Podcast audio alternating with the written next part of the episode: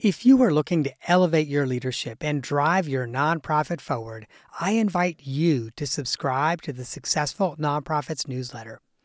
Every week, I curate exclusive share-worthy content that sparks inspiration, innovation, and conversation. From the latest trends to timeless advice, the weekly email newsletter is your all access pass to a treasure trove of resources.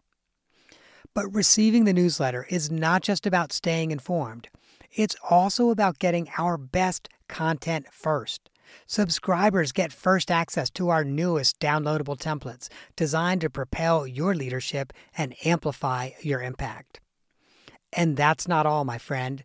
We are constantly working on new ways to support you and your mission.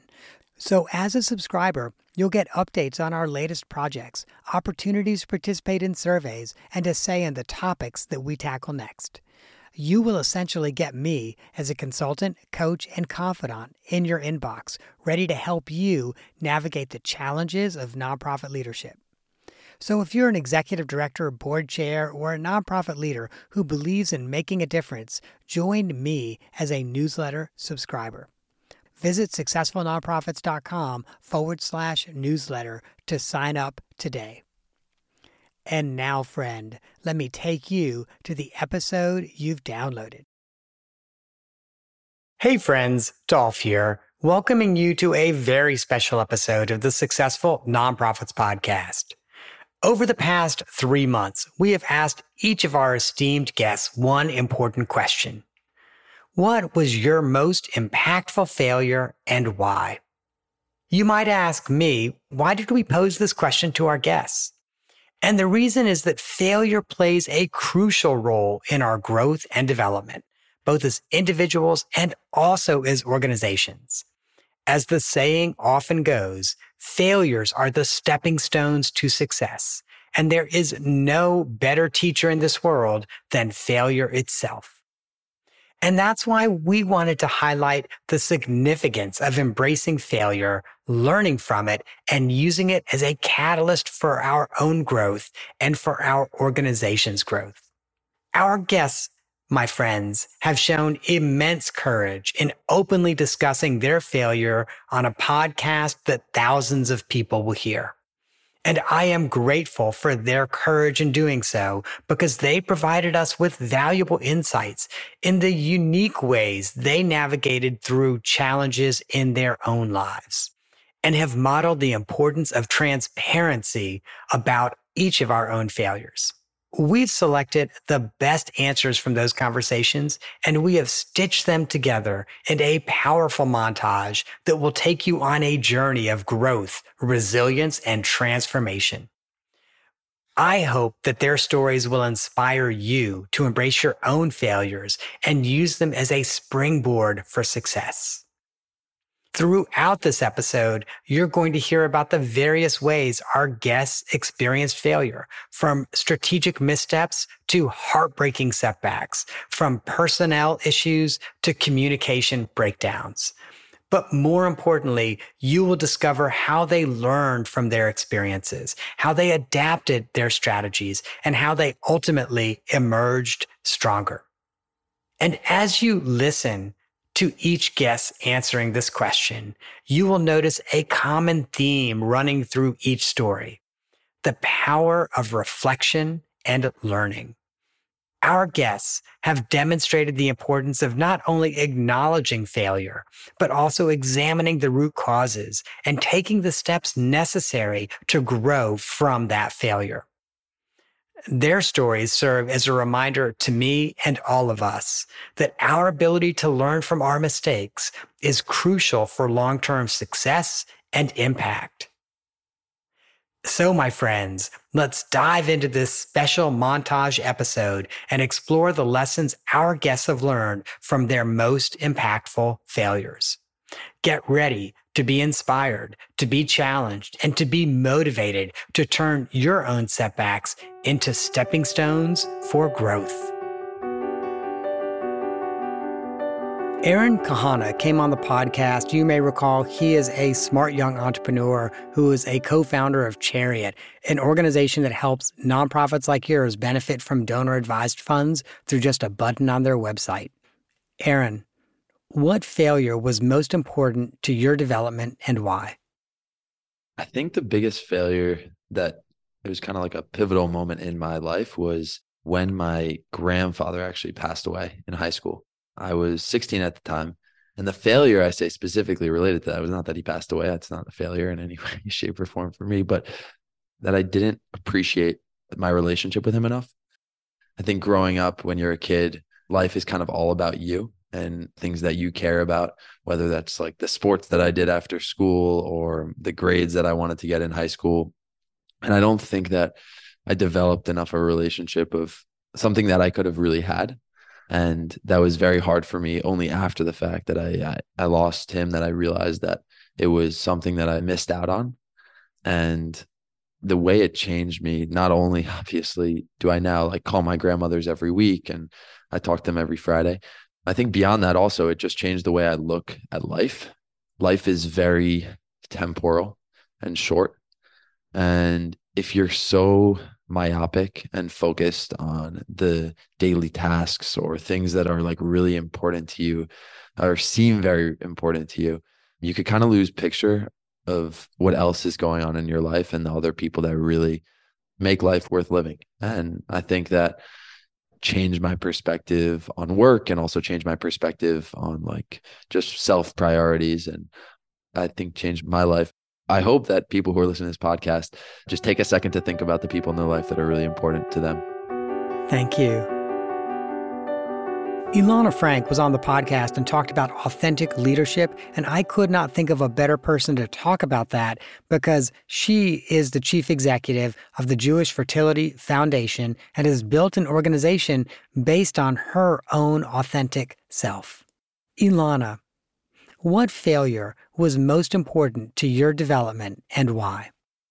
I can't believe I'm saying this, but infertility, I think my body's failure in trying to conceive a child and continuing to be persistent so that I could figure out how to have three kids enabled me to be where I am today. I don't think I would have been able to meet the people I've met. I don't think I would be the leader I am. I would have surely never started Jewish Fertility Foundation, but all those years and years of pain and agony to build my family just made me a stronger human. Thank you.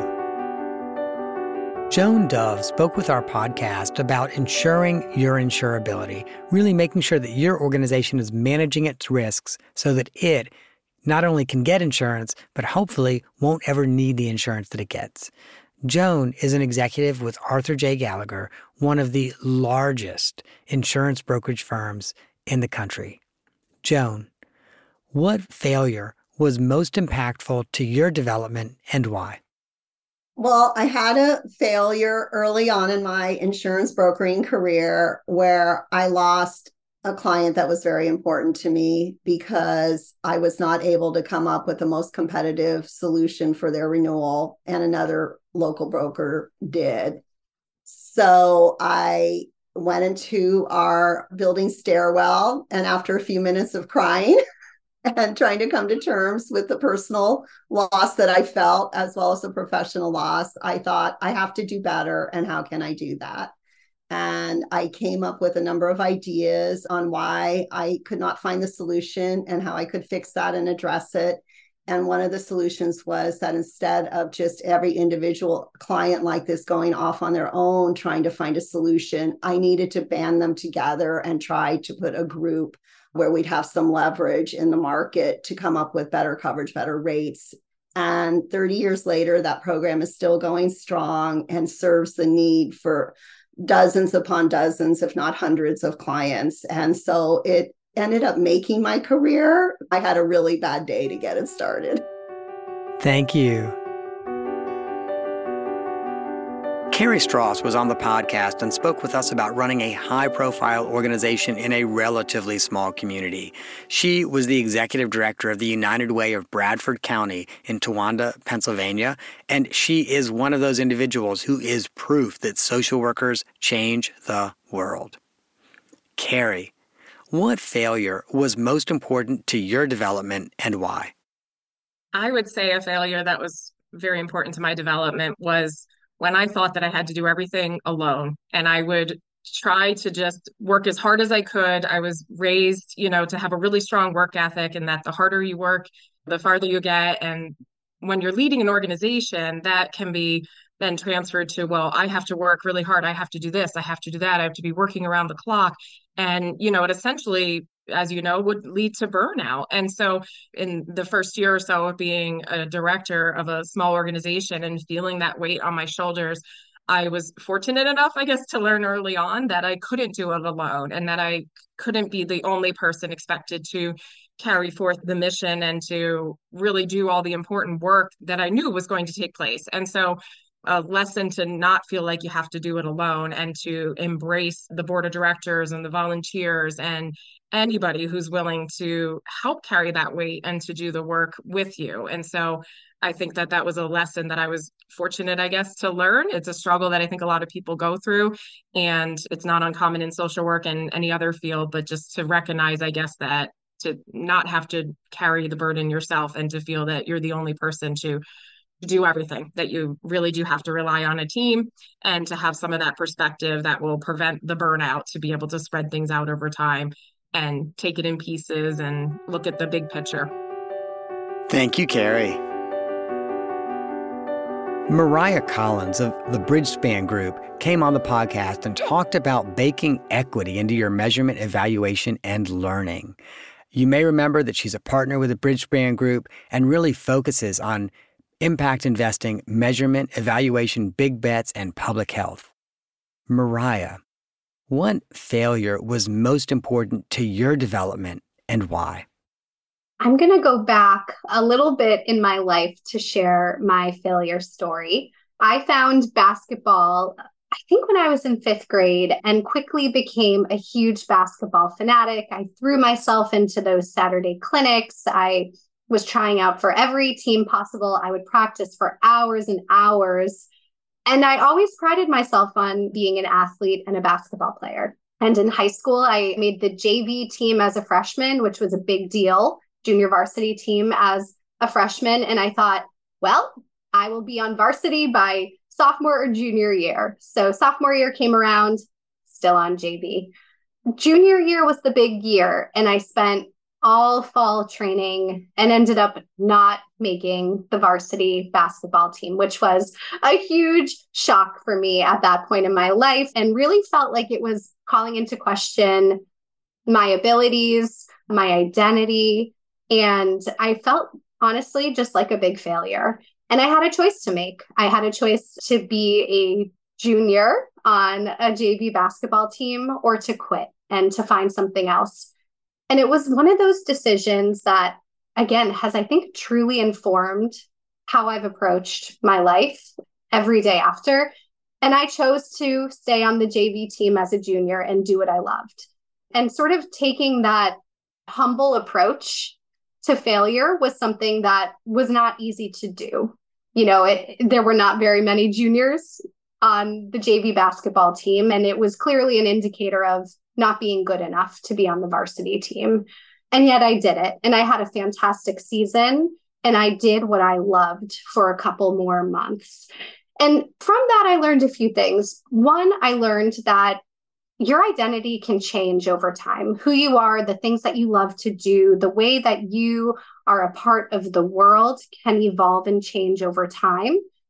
And that has been formative to me in a number of ways. You know, as I've become a parent, for example, the person that I am at work has changed. And that's okay.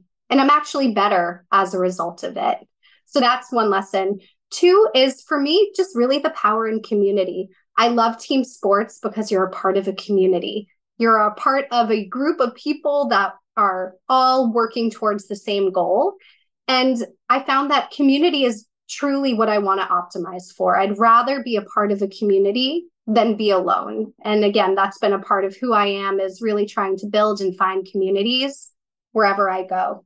And then third is that you're not always going to be the best at everything. And you know, I think when you're young and 15 and you're successful in certain ways, that's a, you know, a tough pill to swallow and I think it's just a constant reminder of you don't actually have to be the best at everything to have an impact and do what you love doing. And I've again just continued to say, you know, I may not be the best at, for example, Excel modeling when I started at Bridgespan, but I got good enough to do a good job at it. So, how do you find the things that you are really good at in Excel, but also the things that you may not be as good at, and just keep doing them? That is inspirational. Thank you, Mariah. Social worker extraordinaire Marie Gress, who is also the founder of Cover, joined us a little bit ago to talk about supervision practices that will strengthen your organization and your organization's communication. Marie, what failure was most important to your development and why? So, when I was in my master's internship. I was working for an agency. I had a social work supervisor who was on the board, and then I had a task supervisor who oversaw the day to day and gave me assignments and things like that. One of the things that I had a lot of interest in was grant writing. And so my supervisor, my social work supervisor, gave me a project to work on and I got into the final stages. I'm ready to submit. I just needed my task supervisor to provide the budget for this. So I asked her for the budget and she was like, Wait, what? What are you working on? What are you writing? What is this for? And she was just blown away that no one had talked to her about this thing that I was writing for. It was money that was going to benefit her program, it was going to support a new staff member everything about it she liked and appreciated, but she had no idea that it was coming. No one even asked her for up to date data to make sure that this was going to be appropriate. And I was mortified. How could I have been working on this project most of the semester and never brought it up to my supervisor, my task supervisor? And I realized that I had been bringing my agenda to my social work supervisor, but was just reporting to my task supervisor to get jobs. I wasn't sharing what I was working on with her. I was just taking things in. That was huge for me. That led me into wanting to do supervision in a totally different way, being really intentional with the people I'm working with, making sure there's ample places for communication to happen. I'd rather say something twice than to miss it again because that felt huge to me. Hmm. Thank you so much for sharing that. A few months ago, Perrine Kohlhaas came on the podcast and had a fantastic conversation with us about strengthening your back office while still maintaining your organization's culture. Perrine is the Chief Operating Officer at Co op Careers, which is a national workforce development nonprofit. Perrine, what failure was most important to your development and why? Yeah, Dolph. Um, when I first moved from financial services into the nonprofit sector, my first job was with KIPP New Jersey, which is a K 12 education charter network in Newark. And I had been hired as the director of recruitment. My job was to lead a team of six recruiters in making sure that the network had enough teachers and school leaders in the buildings to be able to provide education to the students that we serve. I set up my year, made a whole strategic plan, was fully ready to hit the ground running. It was my first time being the manager of anyone, let alone an entire team, let alone an entire function. So I had quite a big charge in front of me. And the very first thing that my manager, who was the director of talent at New Jersey, said was, You're going to start off with a retreat. This team's never seen you before. They don't know who you are. So we're going to give you a day at like a local, you know, we'll rent a conference room in a local hotel in Newark and you're going to lead the team in this retreat and do some goal setting. You're going to do some like team building and all of that. So I want to help you set up for success. We spent probably three to four weeks setting up for this beautiful day. In my mind, I had an agenda. I had, you know, I had stickers. I had a ball to be able to popcorn. I had icebreaker questions and all kinds of things. The day came, the day went, and I had a feedback survey at the end. And I read that feedback survey the very next day. Uh, it was six people, so it wasn't too many responses I had to wait for. And for lack of a better term, it was soul crushing. My entire team had thought that it was a complete waste of time. They had gotten no real benefit or understanding of what my goals were going to be as a director. They felt like we didn't have enough time to bond as a team, to get to know each other, that it felt like an entire day of being talked at versus talked with and that they felt like this new leader was going to come in and change everything up and the collaborative culture that they knew KIPP New Jersey to be was just going to go out the window with this career transformer that had gone over from financial services with their big Wall Street background and moved into nonprofit with this martyr syndrome. I was crying. I was in tears. And I think what I learned the most about that is one, resilience. It was hard. But the next Monday, I walked in and I walked up to my talent officer and I said, Hey, I need help. This feedback was soul crushing. You and I spent three to four weeks preparing for this. I clearly have a lot to build. The second thing that it taught me is that actions speak way louder than words. I went to each one of those team members individually and said, Hey, can I have 30 minutes of your time to talk about what I did wrong here? What can I do better? And then the third thing that it taught me is that there's always a second chance. You just have to ask for it. And so after all of that legwork, I spent a lot of time with my manager. I spent a lot of time with each of my direct reports, figuring out what was a better way to move forward. We did the whole thing again. Three months later, much better feedback, still always room for improvement with a team that felt much more cohesive, much more connected, much more collaborative in meeting our shared goals and our shared purpose. And it's sort of those three things I learned the resilience, the second chance, and the opportunity to continue to improve that I've constantly taken with me through all of my roles in nonprofits since then. Thank you, Perrine. Rashida Childress joined us on the podcast a little while ago to talk about hiring and retaining fundraising staff. Rashida has been a journalist for 25 years and is currently the senior editor in charge of fundraising for the Chronicle of Philanthropy. Rashida, what failure was most important to your development and why?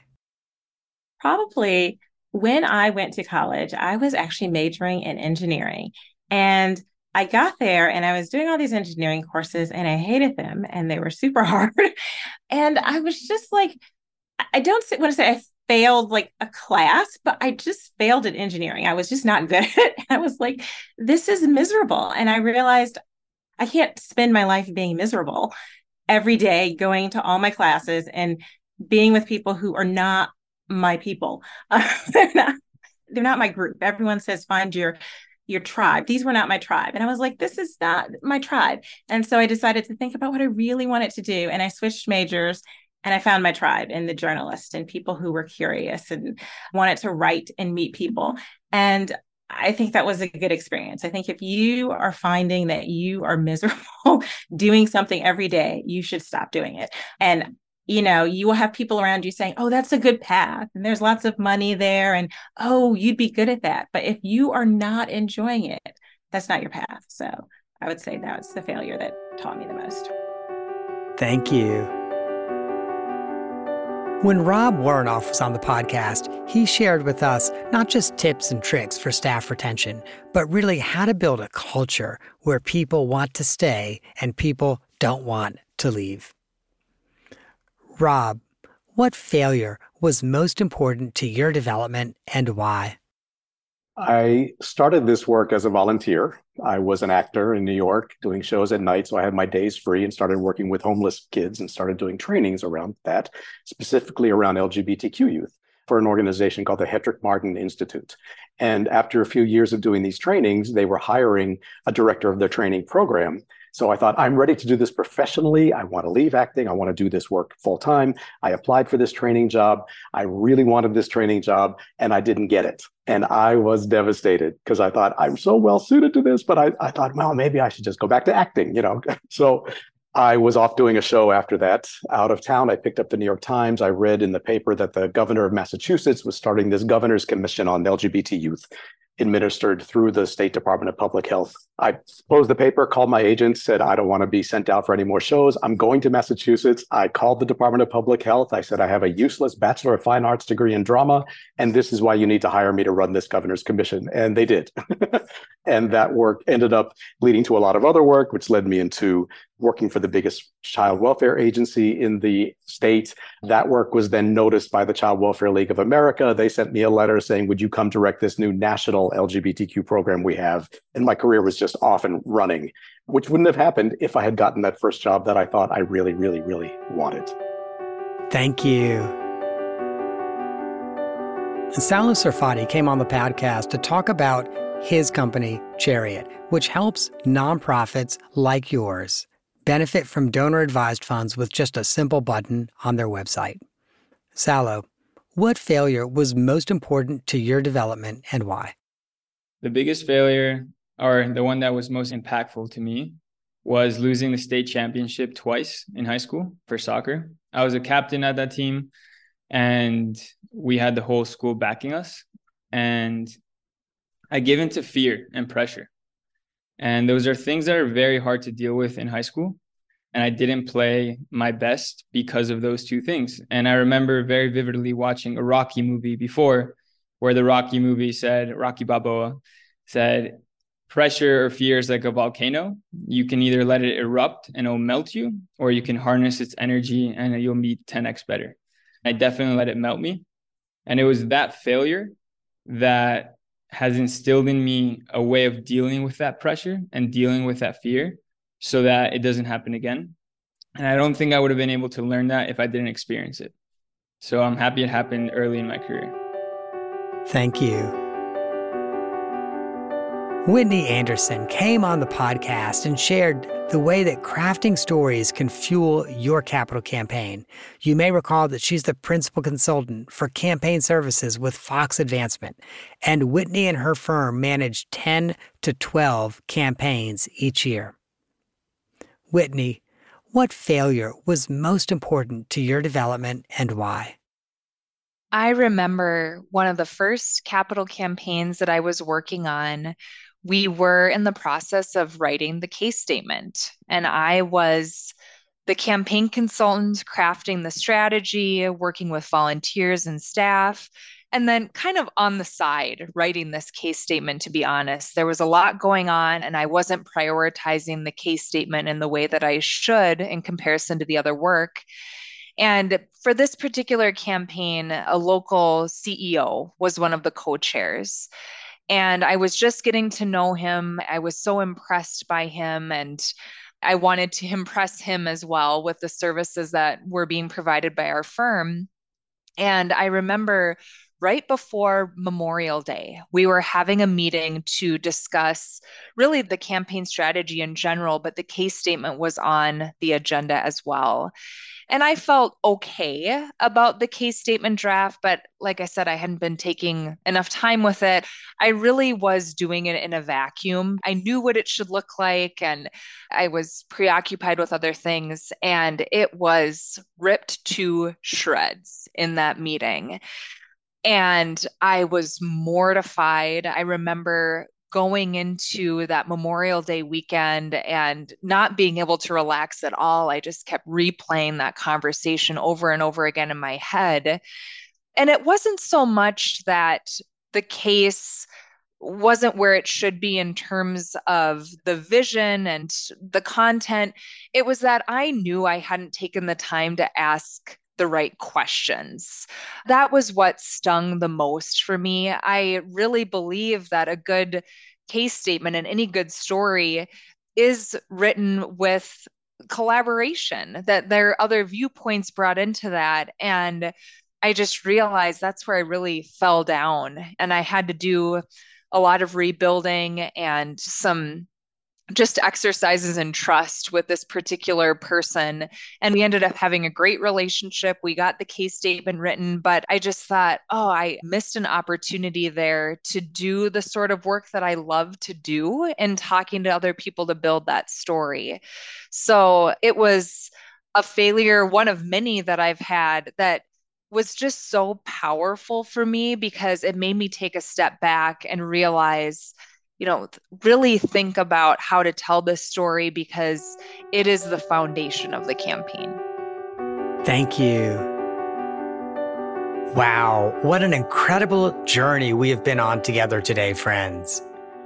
The stories shared by our guests have been truly inspiring and have shown us the power of resilience, learning, and growth that can come from our own most impactful failures. As we wrap up this special montage episode, I wanted to share my own greatest failure with you. Many of my longtime friends who have been with me on this podcast journey for a while have undoubtedly heard about how I became a toxic person and a toxic leader. It led to what could only be described as a career meltdown and an eight month period of self reflection, personal renewal, and a recommitment to becoming the person I was meant to be. But that, my friends, is not actually my most impactful failure. That failure happened nearly five years earlier when I was interviewing for the job. I flew across the country for a day of interviews.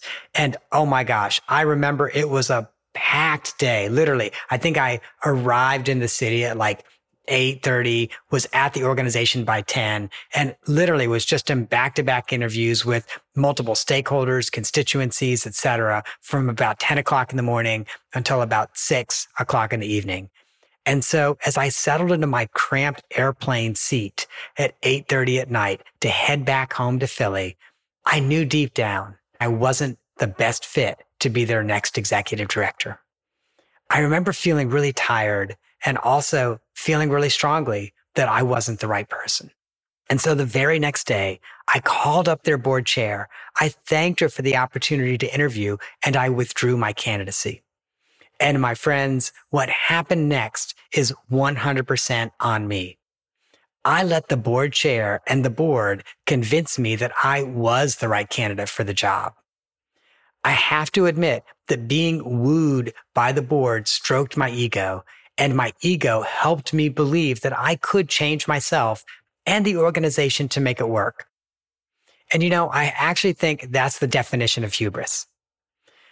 But within my first 12 months in that job, I realized what a tragic mistake I had made, but was still determined to force my square peg into their round hole for almost four more years. Since then, I have been far more careful about the engagements I say yes to, and I trust my gut when it sounds alarm bells. You see, I would rather listen to my internal warnings and say no to an opportunity that maybe has an off chance of maybe being a good fit than to inflict the pain of a bad fit on myself and everyone else in my life. So that, my friends, is my most impactful failure. And I would like to extend an invitation to you. I would love to hear about your own most impactful failure and what you learned from it. So please send me an email or a voice memo and let's continue this conversation together. And once you're done sending me that email or voice memo, if you're craving other montage episodes, there are two that I think you might really find interesting. One is episode 282 12 ways you can recruit and retain top talent. And I also think you should check out the montage episode titled 17 Leadership Books to Add to Your Reading List. Thank you, friends, for joining me on this special episode. I hope you found it as inspiring and enlightening as I did. And please, as I always ask you, share this episode with someone you think could benefit from these stories. And don't forget to subscribe, rate, and review the Successful Nonprofits Podcast. Your support helps us continue to bring you these authentic and powerful conversations. And as I say at the end of every episode, I hope you have gained some insight to help you and your nonprofit thrive. Hold on, friends. Before we go, here's a quick disclaimer that the lawyers make me say.